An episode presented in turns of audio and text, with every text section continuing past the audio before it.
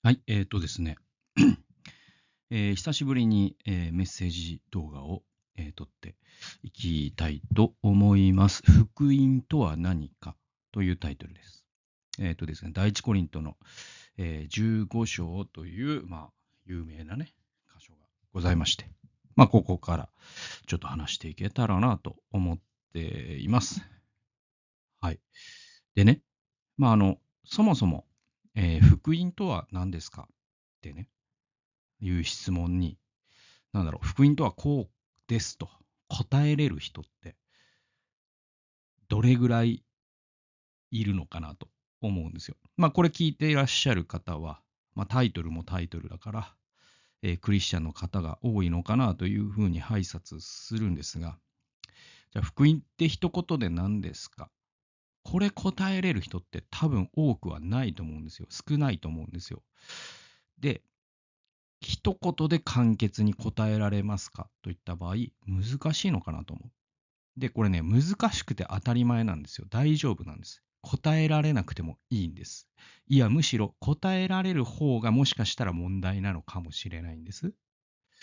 えー、ティモシー・ケラーという人がいます。まあ、この人、ニューヨークのリディーマー協会というね、教会を開拓し、まあ、大きな教会に育て上げた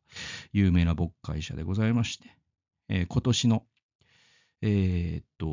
6月とかでよかったかな。まあ、あの、癌でね、お亡くなりになられて、まあ、世界的な、その、キリスト教のニュースになったという。で、まあ、この人の、あの、私は非常にこの人のことを尊敬しているんですが、まあ、この人の主張の一つにセンターチャーチっていうのがあって、で、まあ、この本の中で、ティモシー・ケラーさんが、えー、とても大切なことを言ってるんですね。で、それは、福音っていうのは、それほど単純じゃないよということを言ってます。これね、えっと、68ページなんですけど、えっと、公開、かえー、先ほどのね、えー、ティモシー・ケラーさんの本の中で、センターチャーチの68ページですね。福音はそれほど単純ではない。私たちがそう思うのは、聖書のテーマによる福音の表現が限りなく深く豊かだからである。しかし私たちがそう思う第二の理由は、良い性質と堕落した性質を持つ人間は複雑で多様であるからだ。福音は信じがたいほど万能であり、すべての文化のすべての人が持つそれぞれの希望、不安、偶像に対処することができる。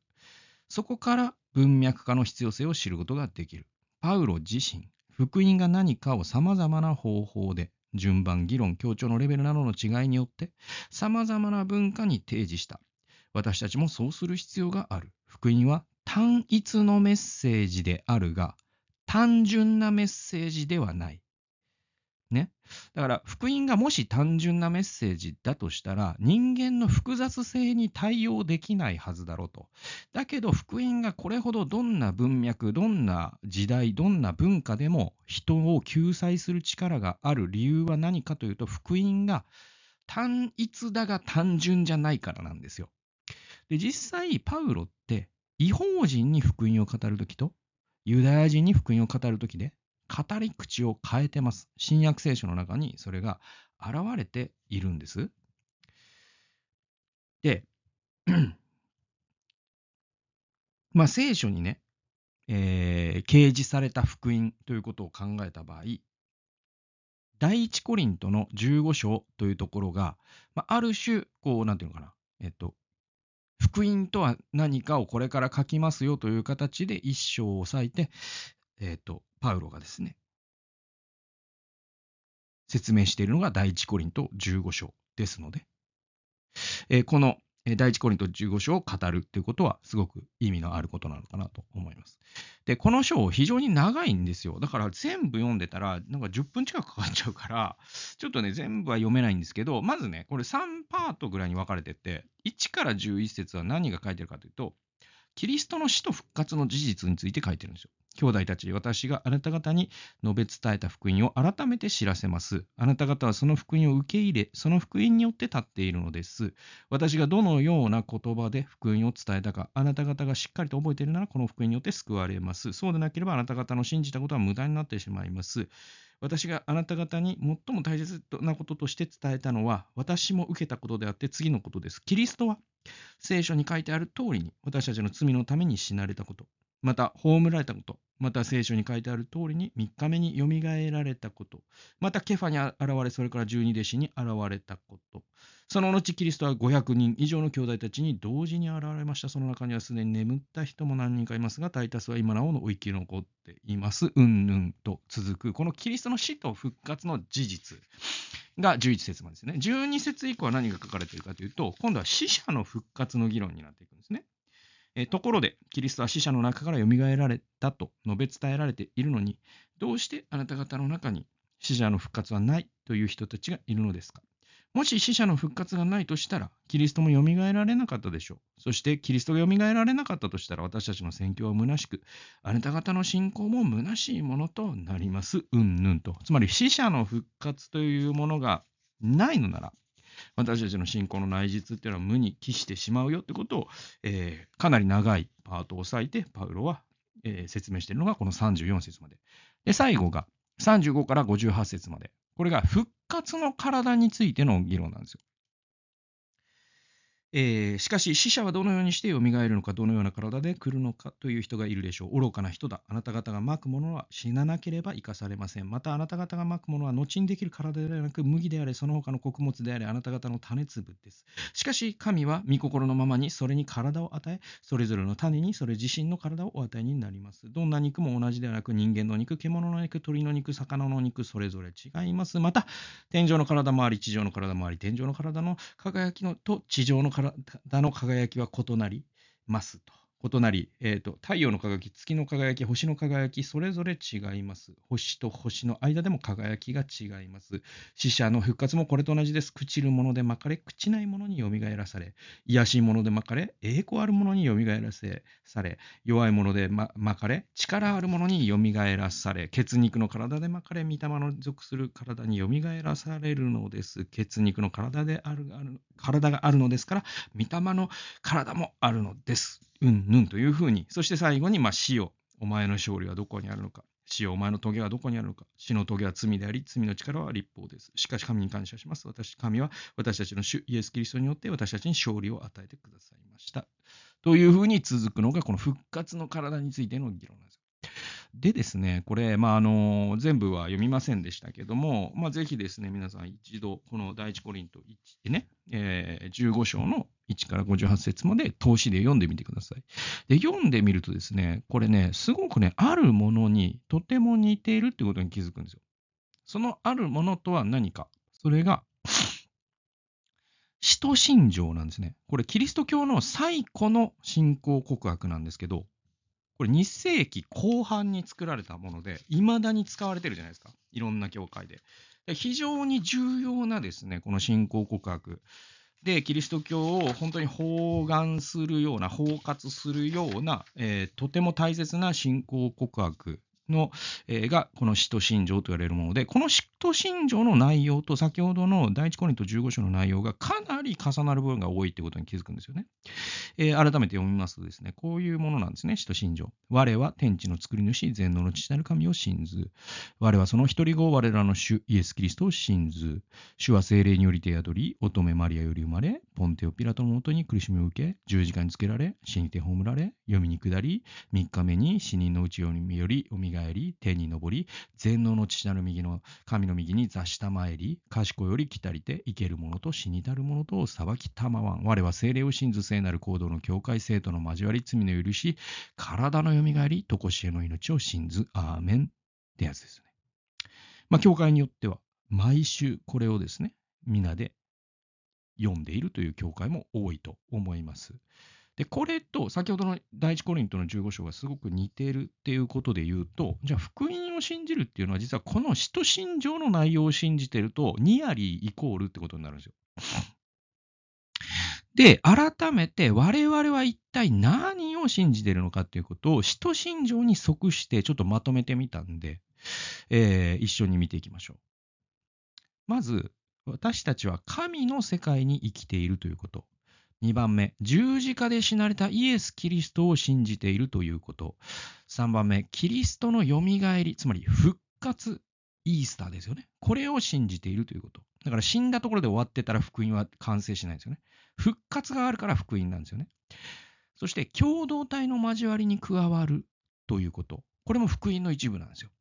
えー、5番目、死が勝利に飲み込まれる世界を生きている。これも福音の一部なんですよ。見ていきましょう。我は天地の作り主、全能の地なる神を信ずという信仰告白が表すものは何かというと、私たちは神の世界に生きているという事実なわけです。まあ、あの、マイケル・ロダールという、あの、ウエスレー神学のね、えー、なんていうのかな、タイトの人がいて、これ、まあ、日本語に訳されておりまして、その中で、こう神の世界に生きているということが一体何を意味するのかということを、ちょっと違う角度というか、ウェスリアン神学の立場から説明した文章があるんですね。110ページですけど、神学者ポール・バン・ビューレンは、えー、クリアシオ・エクス・アモーレ、これ、愛からの創造という言葉を使ったと。こちらの方が聖書の物語に忠実と言える。また神が聖なる神であることに焦点を合わせるウェスレアン神学ともよく共鳴する。なぜなら、クリアシオ・エクス・アモーレには、何々あれという神は、ご自分以外の存在を愛して、それらを存在させ育みたいという願いから創造を行われたという意味が込められているからだと。これ、あのー、神学の言葉でですね、クリアシオエクスアモーレともう一つね、クリアシアエクスニヒなんとかっていうのがあって、これまあ両方ラテン語なんですけど、もともとあったのはそのニヒなんとかなんですよ。で、それは、えっとね、無からの創造という意味なんですよ。つまり、地は暴漠として何もなかったっていう創世記一章の言葉があるじゃないですか。で、あそこから結局その神は何かそのなんていうかな、これ、異教世界との対比で考えると分かりやすいんですけど、異教世界って、えっ、ー、とね、例えばね、ギルガメッシュじゃねえや、ななんかね、あの、えっ、ー、と、インドの方のゾロアスター教じゃないな。わからない。ゾロアスター教だったかもしんない。えっ、と、要はその創造物語っていろいろあってさ、その、神の唾でできたとかあるわけ。で、あるいはその、まあ、日本のさ、創造神話もそうですけど、なんだろう、その、イザナギとイザナミが交わった結果、こういう子供ができて、それがここの平野になってみたいな話ってあるじゃないですか。で、多くの、その、いわゆるそのユダヤ教以外の創造神話って、なんか材料で作ってるんですよ、神様がね。だけど、その、ユダヤ・キリスト教のユニークさっていうのは、無から作られたってところなんですよね。初めに神があり、そしてまあヨハネの一章だと、初めに言葉があり、その暴漠から神がその無から作っていったっていう。まあ、だから科学の分野で言うと、なんかビッグバン宇宙論とかにちょっと接近するんだけど、その議論はまたあの今の主題ではないので置いとくんだけど、あの結局その無からの創造っていう神学は間違っちゃないんだよ。間違ってはないんだけど、そのポール・バン・ビューレンによれば、いやいや、もっと適切な表現で言うと、神は無からの創造じゃなくて、愛からの創造っていう言葉の方が適切なんじゃないかって言ったわけ。つまり、この神の創造をもっと適切に表現するとね、神は愛ゆえに全てを作られたんだ。愛なる神が、そのね、被造物全てを愛したまい、そしてその全てを育むために、ね、そのためにこそ関係性の中で三位一体なる神が、その関係性の中で作ったこの被造物が人間も自然も調和して愛の中に生きてほしいという願いがそこに込められているのだから、神は無から作られたんじゃなくて、愛から作られたんだっていうこの考え方なんですよ。で、これってさ、すごい、なんていうのかな、世界観じゃないですか。私たちが生きている世界っていうのは偶然から生まれたのでもなく、無機質な無意味のつながりでもなく、無意味から無意味に向かう、そういうなんか科学主義、方法論的科学主義っていうんですけど、そういうものとも違って、愛に包まれた世界に私たちは生きているんだ。これ福音の一部なんです。我はその一人子、我らの主イエス・キリストを信ず。主は精霊において宿り、乙女マリアより生まれ、ポンテオ・ピラトのもとに苦しみを受け、十字架につけられ、死にて葬られ、読みに下りと続くじゃないですか。これが指すことは何かというと、十字架で死なれたイエス・キリストを信ずる。これが私たちが何を信じているかということの内容ですよね。神の子イエス・キリストを信じると。で、まあ、マルティン・ルターが小さな聖書とか小型の福音と呼んだ聖書の一節っていうのは皆さんご存知の通り、えー、ヨハネの3章16節ですよね。神は実にその一人子をお与えになったほどに世を愛された。それは御子を信じる者が一人として滅びることなく永遠の命を持つ持つためである。これをなぜルターが小型の福音と呼んだかというと、こういうことですよね。1、罪ある人間っていうのは神の前に立てないわけですよ。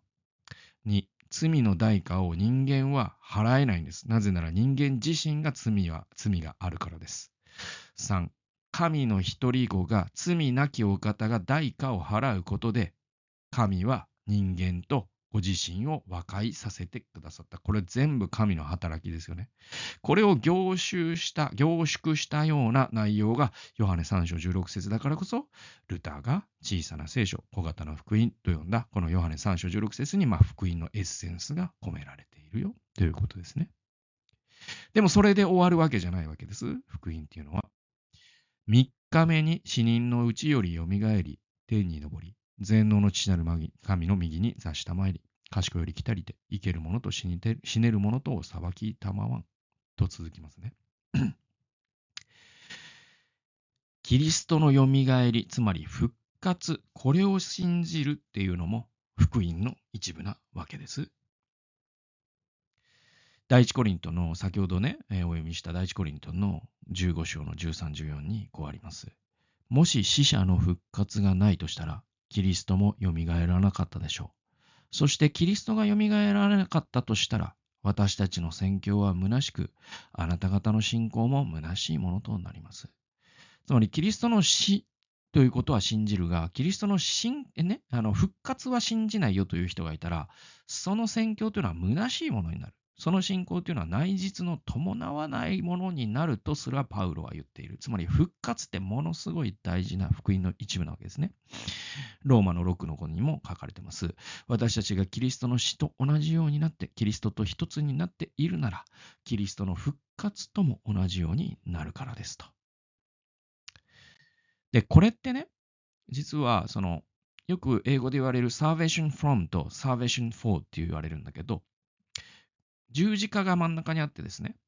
サーベーション from っていうのは何かというと、何々からの救いっていうような意味なんです。で、これは先ほどの2番目の項目で言ったように、私たちは十字架によって死から救われ、罪から救われ、裁きから救われるわけじゃないですか。だけど、ここで終わりじゃないんですよ。サーベーション4っていうのは何のために救われるってことです。救われて何々に生きるってことです。で、それが神の栄光のために生きるってことになりますよね。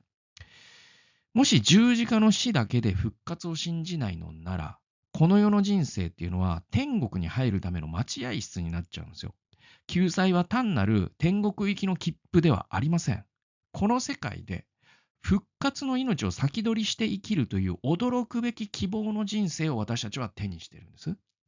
らこのサーベーション4っていうのが強調されるのがおろそかになると、私たちはこの地上の人生っていうのは天国の待合室に近づくんで、この復活っていうのも福音の大きな一部なわけです。我は精霊を信ず、聖なる行動の境界、生徒の交わりを信ずと続くわけですけど、これって共同体の交わりに加わるっていうことになりますね。えー、使徒の働き、あね、あの、教会が生まれた日この聖書箇所ってどこにあるかね、知ってますでしょうか、えー、これは、えー、使徒の2章の42節、えー、なんですよ。で、えー、もうちょっと大きく話すと、41から47節が、まあ、いわゆるその初代教会が生まれた日の出来事なんです。ちょっと読みますと、彼の言葉を受け入れた人々はバプテスマを受けた。その日、3000人ほどが仲間に加えられた。彼らはいつも人たちの教えを守り、交わりを持ち、パンを裂き、祈りをしていた。すべての人に恐れが生じ、人たちによって多くの不思議と印が行われていた。信者となった人々は皆一つになって一切のものを共有し、財産や所有物を売っては、それぞれの必要に応じて皆に分配していた。そして毎日心を一つにして宮に集まり、家々でパンを裂き、喜びと真心を持って食事を共にし、神を賛美し、えー、民全体から好意を持たれていた。主は毎日救われる人々を加えて一つにしてくださった。という箇所なんです。で、42節をピックアップすると、彼らはいつも人たちの教えを守り、交わりを持ち、パンを裂き、祈りをしていた。ここに4つのことがあるんだけど、1つは、御言葉に従うってことですね。もう1つは、交わりに加わるってことですね。ね。で、このパンを裂きっていうのは、実はその、いわゆるこう生産式につながる今のね、ものですから、つまり礼拝に参加するってことでもあるんですよ。で、祈りをしていた。つまり祈りと御言葉への従順と交わりへの参加と礼拝への参加。これってクリスチャン生活の4つのエッセンスじゃないですか。だからこの使徒の42節っていうのは非常に重要だよとよく言われるんですけど、その中のこの交わりを持ちってすごい大事だと思うんです。ね。で、あの、一人で信仰を守れる人なんてこの世にいないんです。これはあのボン・ヘッファーという人が書いた「共に生きる生活」という本にも力説されてますけど信仰って共同体で守るように作られてるんですよ。作られてるというか共同体で守るのがキリスト教信仰の本質なんです。でもちろんですね病気などの理由で今は一人でしか礼拝できません。その人はもうそのままで OK です。ね。だけど、そのそういう理由がないんだけど、一人で信仰を守りたいんだっていうのは、実はキリスト教信仰の立場からすると、正、なんていうのかな、その、正当性を失うというか、これってオプションじゃないんですよね、交わりってね、キリスト教信仰にとって。キリスト教信仰って最初から共同体を前提としてるんです。聖書だってそうなんですよ。だからパウロの手紙とかも全部共同体の中で文字が読める人がみんなの前で読み聞かせるために書かれてるんですよ。だから韻を踏んでたりもするわけです。だけど、我々は 今の時代、Kindle とかで一人で読めるっていう特殊な時代、それは恵みでもあるんだけど、えー、それによって交わりということの大切さを失ってしまうなら、まあ、Zoom で礼拝できるとかそういったこともそうなんだけど、えー、それはやっぱりキリスト教信仰にとっては打撃なんじゃないかということになりますね。で、あの、ある時、その、私はですね、えー、友人とですね、教会について話してて、え、気づいたことがあるんですよ。で、それが、あの、まあ、今のね、その、教会の、世界の教会のトレンドって二極化してると言われてるんですよ。ね。一つがハウスチャーチのムーブメントで、もう一つがメガチャーチなんですよ。で、まあメガチャーチって結構衰退傾向にもあるんですね。で、それはそのヒルソング協会のね、そのスキャンダルとかもあったりとかさ、いろいろあったんで、えー、だけど、それでもあのアメリカなんかにはまだまだメガチャーチ元気だったりするし、それを目指している日本の教会もあるかもしれないし、まあ、韓国なんていうのもね、大きな教会いっぱいあったりする。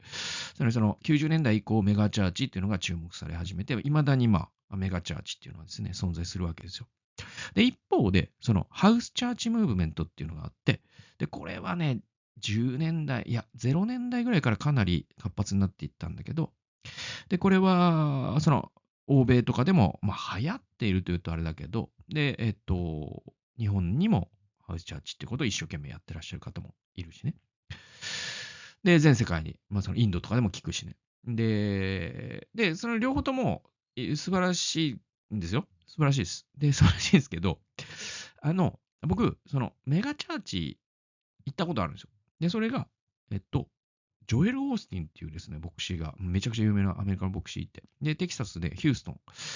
で、あの、ヒューストン・ロケッツっていうですね、あの、NBA の球団があるんですけど、その、それ、ロケッツが使ってたスタジアムを買って、教会にしたっていうぐらいでかい教会があるんですよ。で、ちょっとまあこの教会に関しては、繁栄の進学っぽいところが批判されてたりもするんですけど、僕行ったことあるんですよ。で、それが、えっと、うちの弟がテキサスに住んでて、で、その時に、ちょっと行ってみるか、つって行ってみたのよ。ね、そしたらすごくて、その、要はバスケのさ、スタジアムだから何万人を収容するじゃないですか。で、アメリカって車社会だから何万人分の車が止められないといけないわけ。えだけど、割と都市部にあるから、だだっ広い駐車場っていうのは、えっと、あるかもしれないけど、その、いわゆるもう、ズドンみたいな感じではなくて、あのね、地下駐車場がね、地下6階とかまであるんじゃなかったかな。で、ぐるぐるぐるぐる降りていって、で、深い地下駐車場に止め、そしてエレベーターで上がり、そうするスタジアムがあるじゃないですか。で、礼拝はもう本当によくできてるんですよ。ね、もう本当ショーみたいな感じ。ね。で、もう強いスポットライトのもと、ジョエル・オーシュティンっていう人が30分ぐらい、まあまあ、もうなんだろう、スピーチライターが書いてあるのはよくできた説教し、で、音楽も素晴らしい。で、みんな座ってるんですけど、その、いわゆるスタジアムにね。で、献金とかも、あのね、あの、アッシャーの人が回ってきて、機械を渡されて、それにクレジットカードを差し込んで入力して献金するんですよ。で、その、スタジアムの、もともと売店だった場所にはクリスチャンブックストアがあり、その教会のグッズとかを買えるわけです。で、あのね、僕、その地下6階に止めて、弟と礼拝出てね、で、2時間ぐらい滞在したかな。一個言うことがあるとすると、誰一人とも会話しなかったです。あの、クリスチャンブックストアの店員とは会話しました。そそれ以外誰とも会話しなかったんですよ。ね。で、メガチャーチって今の時代に合ってるんだと思うんですよ。どう合ってるかというと、個人主義の時代にすごい快適なんですよ。で、これ、あの、ハウスチャーチってさ、その逆に見えるじゃないですか、スケールで言うと。だけど実はハウスチャーチも今の時代に個人主義っていう理由で実は合ってるんじゃないの？実は？みたいな話を僕友達としたことがあってなんでかっていうとあのハウスチャーチムーブメントの人たちって割とその今の教会に不満を持った人がハウスチャーチを始めるみたいなケースも多いのね。でそれってさその全世界の教会のサイズをその一番端っこに、えっと、5人の教会みたいな。3人の教会が一番、一番サイズ小さいとしましょう。で、10万人の教会が一番ね、右側にあるとしましょう。で、そうするとさ、その、正規分布って言って、ね、山ができるんですよ。一番小さい教会も少ないし、一番大きい教会も数は少ないわけよね。で、じゃあ山ってどこにあるかというと、大体やっぱり50人から100人ぐらいの山が一番大きいとされてる。これ確かね、そういう統計僕見たことがあって。つまり50人から100人っていうのが多分、えっと、一番多いんですよ。これね、あの日本、アメリカ500人の教会とかもかなり多いけど、だからアメリカと日本では統計は異なるだろうが、でもそれでも全世界で鳴らすと、割とそういうサイズに落ち着くらしいんですよ。多くても120人とか。で、これって多分ですね、あの、ロビン・ダンバーっていう人が言ったダンバー数と関係があるんですよね。まあ、あの、深くは今日は立ち入りませんけど。で、えっと、この50人から100人の教会に何か不満があった人がハウスチャーチをその仲間と始めるっていうケースすごい多くて。で、実はメガチャーチとハウスチャーチの共通点って何かっていうと、嫌な人と話さなくていいってことなんですよ。で、わかります？ハウスチャーチって結局この気心が知れた家族、二家族ぐらいでやるからさ、嫌な人はいないわけよ、その中に。で、メガチャーチもさっき言った理由で嫌な人と話す必要がなくなるのよ。だけどさ、それって実はその今の時代の、その、時代の価値観の中に個人主義ってさ、すごい強くあって、ね、誰からも干渉されない個人とかプライバシーみたいなものってあって、で、それってさ、なんていうのかな、すごい時代の価値観だし、この世俗の価値観なんだけど、なんていうかな、その、キリスト教ってさ、その世俗の価値観には警戒せよみたいなことで言うと、その例えばその性の乱れとかさ、なんかお金、背金主義とかさ、そういうものには割と気づくんだけど、個人主義ってそれらと同じぐらいもしかしたらキリスト教と反対かもしれないねってとこは、あんまり気づかない傾向にあると僕は分析しており、キリスト教って鉄頭鉄尾、反個人主義と言ったらあれだけど、あの、共同体主義なんですよ。ね。で、メガチャーチとハウスチャーチってある種その時代のニーズに迎合する形で流行ってるってとこがあるから、だからまあこれ聞いてらっしゃるクリスチャンのな方の中にもハウスチャーチの方もいるかもしれないし、メガチャーチの方いるかもしれないんだけど、でもその中でも多分その個人主義的なものにすごく寄りやすい教会であるということを自覚しつつ、えーなんていうかな、人間ってやっぱ人ね、あの鉄は鉄によって解かれるっていう信玄の言葉じゃないけど、その嫌な人と出会うことによってしか成長できない人間の部分って多分あると思うの。で、そういうものを回避できるような構造に教会がなってるんだとしたら、意図してでもそういう交わりを作っていくっていうことも結構大事なのかなとかって思ったりします。つまり、共同体の中にでいろんな人がいる。ね、貧しい人もいる、お金持ちの人もいる。えー、いろんな考えを持った人がいる。ね、自分と馬の合う人もいれば、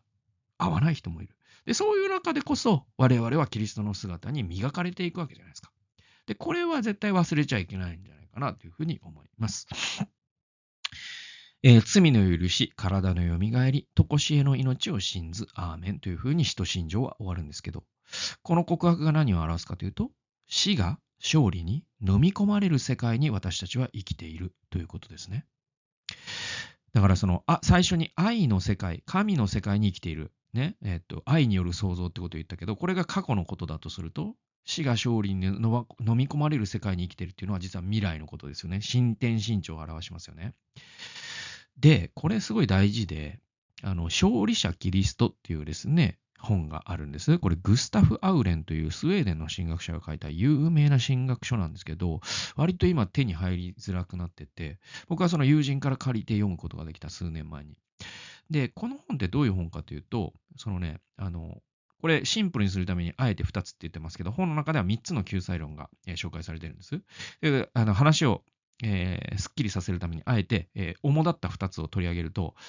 キリスト教の神学の歴史っていうのは、救済論という分野があって、その救済論という分野は2000年間、2つの主に救済論で揺れてきたっていうんですよ。一つ目がラテン型で、もう一つが古典型だって、えっと、アウレンは言うんですよ。で、古典型っていうのは、そのこの言葉の通り、パウロであったりとか、あるいは、えっとですね、もっと、その、テルトゥリアヌスとか、いわゆるその初代の恐怖たちがいるじゃないですか。で、この人たちが主にその強調してたのが古典型なんですよ。じゃあ、ラテン型って何かっていうと、ラテン語を公式、用語としたのがカトリック教会ですよね。つまりト、トマス・アキナスとかの系譜に連なるカトリック系の、いわゆる西方教会は割とラテン型に触れていったんですよ。だけど、その今、ラテン型に触れすぎてるから、古典型の良さも思い出そうよっていう、そういう本なんですよ。で、ルターのテキストとかを実は掘り起こすと、ルターってまさにラテン型のように見えるんだけど、実は古典型を大切にしてたってことが分かってくる。そういう本で、非常にエキサイティングな本でございます。で、じゃあラテン型、古典型って何なのっていうと、ラテン型っていうのは、えっと、別名、刑罰大小説っていうふうに呼ばれていて、これね、法的な救済モデルなんですよ。つまり、ラテン型の救済論ってこういうこと。神は裁判官、人間は被告。で、人間は死罪に値する。で、さっきも言ったように、えー、イエスがその死罪の代価を払ってくれた。で、晴れて無罪方面にしてやろう。法的に無罪になりましたよ。これがラテン型の救済論。じゃあ古典型って何なのっていうと、サタンに勝利したキリストっていうことを強調するのが古典型なんですよ。十字架の死と復活を経たキリストが死と罪によってこの世を支配する悪魔への決定的な勝利者であるとする、こういう救済論なんですね。だから同じこと言ってるんだけど違う角度から言ってる。ね。えっと、コロサイへの手紙、コロサイ人への手紙2章14、15節っていうところにこうあるんですよ。私は、ね、これ、神はね、かっこ神は私たちに不利な、さまざまな規定で私たちを責め立てている債務証書を無効にし、それを十字架に釘付けにして取り除いてくださいました。そして様々な支配と権威の武装を解除し、それらをキリストの凱旋の行列に捕虜として加えて晒し者にされました。これね、実はね、14節はラテン型の救済論を語ってて、15節が古典型の救済論を語ってるんですよ。ね？そうですよね。14節は罪の代償を強調してますよね。で、15節は悪魔に対する勝利の方を強調してるじゃないですか。でね、福音主義のクリスチャンの人がおそらくこの放送を聞いてらっしゃる方には多いと拝察するんですが、福音主義のですね、神学は割とというかかなりラテン型寄りなんですよ。だから、どっちも重要なんで、福音派はあえて後者の方をもっとよく知る必要があるんじゃないかなと思うんですよ。で、まあ、グスタフ・アウレンの論調もそういった論調なんですね。えーここまでの復習でございます。第一コリント15章と使徒信条から学んだ福音とは何か。神の世界に生きていること。十字架で死なれたイエス・キリストを信じているということ。キリストのよみがえり、復活を信じているということ。共同体の交わりに加わるということ。死が勝利に飲み込まれる世界を生きている。この一連が福音とは何か。まあ、使徒信条から学んだ。第一コリント15章から学んだ福音とは何かということ。これ一言で到底言えないですよね、やっぱり。もう一度ですね、福音とは何か、えー根源から考えていくと、まあ、ギリシャ語でユーアンゲリオンっていうんですよ。ね。えっと、福音。まあ、福音というふうに、新約聖書で訳されている、このギリシャ語の語源は、ユーアンゲリオンという言葉なんです。直訳では良い知らせという意味です。で、これもともと軍事用語なんだそうなんですよ。で、えー戦争に勝利したことの知らせをユーアンゲリオンと言っていたそうなんですよ。で、それが転じて良い知らせという意味になっていったらしいんです。つまり、なんだろう、その、前線でさ、兵士が戦ってる時に、もう決着ついたよって言いに行く人のことをユーアンゲリオンを告げ知らせに行く人ってことなんですよ。で、まあ、この、その、えっと、YouTube で見てらっしゃる方は、このスライドの写真のこの人、えー知ってる方、知らない人、まあ世代によってもいろいろでしょうけど、まあこの人は小野田博夫さんというんですよ。で、この、この人、まあ映画とかにもなってるんですけど、この人すごい人で、あの、ルバング島というフィリピンの島で戦ってたんです。その、日本兵としてね。で、その、1945年の8月15日に、まあ終戦というか、日本がね、ポツダム宣言受諾して、えーそしてね、えー完全降伏、無条件降伏をしたわけですよね。二つの原爆が落とされてね。で、その後も、その玉音放送とかのことを全く知らずに、ずっとこのルバング島で一人で戦ってた人なんですよ。で、この人は諜報活動もする人だったから、その、なんていうかな、サバイバル技術にも長けていて、で、その野生のね、そのネズミを食べたりとか、あるいはその現地の人の畑から盗んだりとかしながら、えっと、ジャングルで生活しながら、その米軍がいつ攻めてくるかわからないから、攻めてきたら迎え撃ってやるぞっていう形で戦ってた人なんです。で、この人自分でラジオを作ってたりとかするんですよ。サバイバル術でね。なんかその鉄の部品とか集めて。だから、ラジオを傍受できたんですよ。日本のラジオとかも。あるいはその、フィリピンの国内の放送とかも。そうか、日本の放送はさすがに届かないから、多分、フィリピンの放送を聞いて、彼は1965年、つまり終戦後10、ね、もう20年近く経った時の東京オリンピックが、えー東京で開かれるよっていう放送も聞いてたらしいんですよ。じゃあ、もうしゅ、ね、その、玉音放送とかなんかその、日本負けたって知っててもいいようなものなんだけど、彼はこう考えてたんです。すいませんね。えっと、この放送っていうのはマヌーバーっていうか嘘で、この、えっと、東京にある今の日本政府っていうのは、アメリカの GHQ が、まあ、GHQ という言葉も彼が知ってたかどうかわかんないけど、いわゆるそのアメリカ当局が、え日本政府を陰で牛耳っており、だけど、満州に本当の日本政府があって、まだ戦いを繰り広げているというふうに信じてたそうなんですよ。あーすいません。で、えっ、と、60年代ってベトナム戦争があったじゃないですか。で、フィリピンにも米軍基地いっぱいありますから、そこからベトナム戦争に向かう米軍の飛行機を、このルバング島で小野田さんは見てるわけ。自作の双眼環境とかで。で、その時に、ああ、やっと戦争終わったなとは彼は思わなかったんですよ。そうじゃなくて、いよいよアメリカは日本に追い詰められてきたぞと思ってたそうです。でね、1974年2月に、まあ彼の存在はなんとなく知られてたらしくて、探検家の鈴木則夫という人がですね、命がけで小野田さんに接触したんですよ、ルバング島に行って。で、小野田さんと長い間ご苦労様でした、戦争は終わってますと伝えたそうです。だけど最初は、小野田さんはこいつも米軍のスパイだと疑ってたそうなんだけど、一生懸命説得して、いやいや、これこれこうでこうなんですよっていうことを言った結果、やっとそれを受け入れてくれて3月に日本に帰国したという人が小野田博夫さんなんですよ。ね？で、ユーアンゲリオンってそういうことなんですよ。すでにキリストが死に勝利したよっていうことを、いまだにゲリラ戦を続ける惨めなクリスチャンじゃなかった頃の私たちに伝えてくれたのが、福音を伝えてくれたってことじゃないですか。ね。で、小野田さんにとってね、この戦争が終わったよっていう情報だけがユーアンゲリオンだったわけじゃないよね。三国同盟、日独伊の三国同盟がもう解体してるよってことだったり、日米同盟っていうのが今はあるんだよってことだったり、日本は経済的に繁栄してるんだよってことだったり、日本国憲法という新しい憲法ができて、そこには基本的人権とかも書かれてるんだよとかね。あと、もはや日本では女性にも参政権が与えられたんだよとか、ね、日本にはもう徴兵制ってないんだよとかね。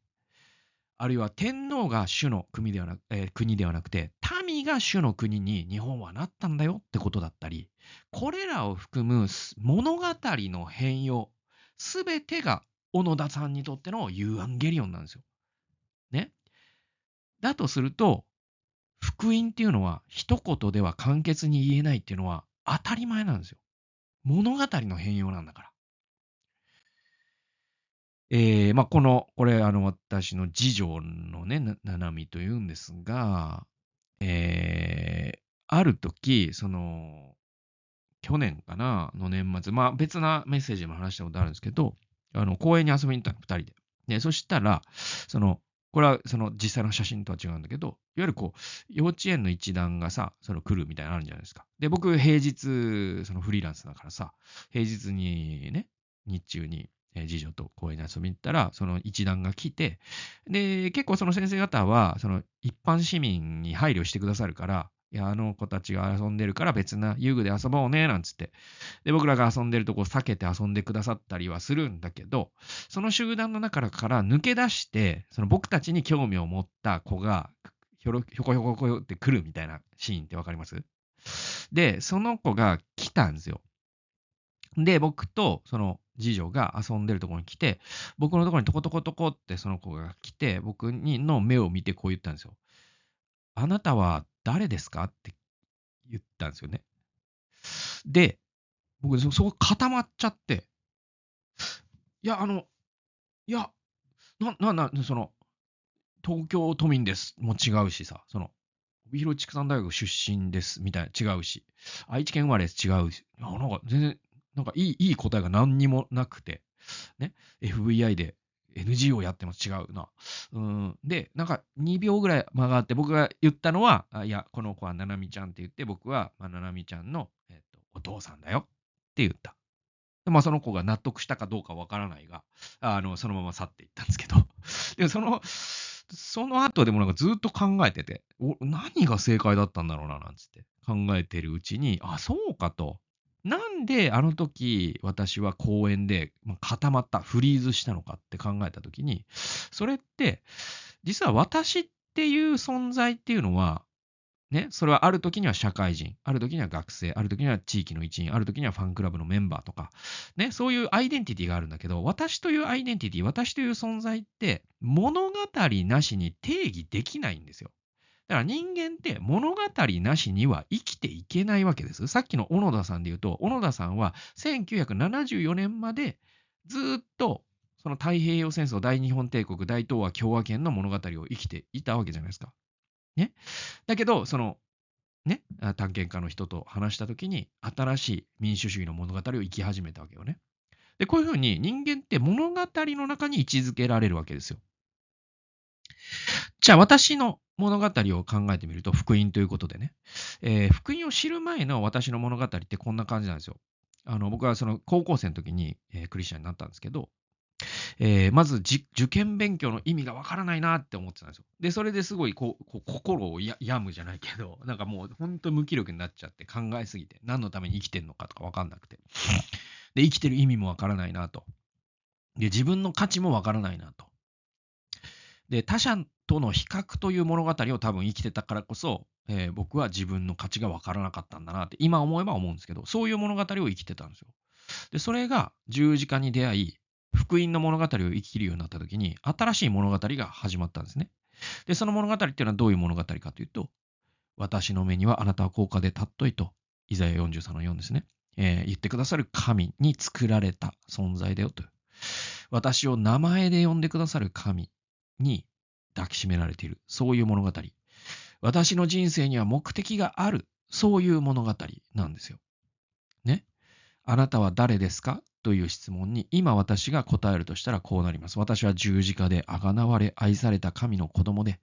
神の大きな計画の中で大切な目的を持って作られました。これが私を定義する言葉になるんですよ。で、あなたは誰ですか？っていう質問にはですね、多分は、これは皆さんにも多分一人一人に生きとし生けるものに向けられた質問だと思うんです。で、その時に私がいつも思い出すのは、あの、マトリックスというね、映画の、えー話で。で、まあ、マトリックス見たことない人のために簡単に説明すると、えーまあ、その AI が人間を支配し終わった時代の話で。で、その時代はもう AI を、人間はいるんだけど、その全部植物人間になってて、その、えっと、首の後ろに電極がつけられており、そして、えっと、培養液の中で眠ってるんですよ、全員、人類っていうのは。で、その培養液の中で、えー夢を見てるんですよ。で、人類が夢を見てくれると AI の養分になるっていう仕組みになってて。で、その見てる夢っていうのは、今我々が生きているようなまさにそういう世界なんですよ。で、そういう世界で普通にビジネスマンとして働いていたネオという主人公が、この世界は夢だってことに気づいちゃう話なんですよ。で、気づいた結果、預言者が登場し、今から君に2つのカプセルを提示すると。青いカプセルと赤いカプセル。青いカプセルを飲んだら君はこれからも培養液の中で眠り続け、この夢の世界をまあまあ幸せに生きることができるだろう。赤いパカプセルを選んだ場合は、君は夢から覚めると。そうするとあなたは培養液の中で使っていたという厳しい現実に直面し、そしてこの AI から人類を解放する解放戦線に加わることができる。それは厳しい道のりだが、どっちを選ぶんだい？と言われるんですよ。そしてネオは赤いカプセルを選びというふうに話が進んでいくのがマトリックスという映画です。でね、この福音って結構このマトリックスとちょっと似てるなといつも僕は思うんですね。この世が提供する夢の中で生き続けるのが多分青いカプセル、つまり福音を信じない生き方なんですよ。それは永遠に相互承認のゲームを続けるってことです。人がいいと言ったらいい。人が悪いと言ったら悪い。人と比べながら生き続ける。神様のいない世界ですね。社会の期待に応え続け、社会がくれる娯楽と安心を享受して生きる。それはそれなりに幸せな生き方でしょうが、でも、なぜ私が作られたのか、なぜ私が生きているのか、私を作ってくださった方はどんな方で、私にはどんな使命があるのか、そういったことは、まあ、あんまり考えないで済む。そういう人生を選ぶのが福音を信じない青いカプセルです。で、福音を信じるっていうのはまさに赤いカプセルを飲むようなものなんですよね。イエスに出会い、神の物語を生き始めるってことです。他者の他の比較と相,、互承認ではなくて、創造主の愛に基礎づけられて、作られた目的のために生き始める。これが赤いカプセルです。で、その赤いカプセルっていうのは、実はネオがそうであったように、楽なことばっかじゃないんですよ。で、イエスは、ね、えもおっしゃってる。私に従う道っていうのは結構辛いこともあるよと。だけど、約束されてるのはそれに意味があり、そしてその向こうに永遠の命があり、その向こうに復活の喜びがあり、そしてキリストと共に苦しめるという、それすらも特権だ。これがですね、赤いカプセルの人生。で、まあ、これ聞いてらっしゃる方で、ね、まあ、青いカプセルしか飲んだことがない、赤いカプセル初めて知りましたという人は、えーぜひですね、赤いカプセルを飲んでみてほしいなというか、あのね、福音に生きる人生、それは素晴らしい人生でもありますから、僕はおすすめ、強くおすすめしたいと思います。ということで、福音とは何か、えー50分間でしたけども、えー聞いてくださってありがとうございました。また次回のメッセージ動画でお会いしましょう。さよなら。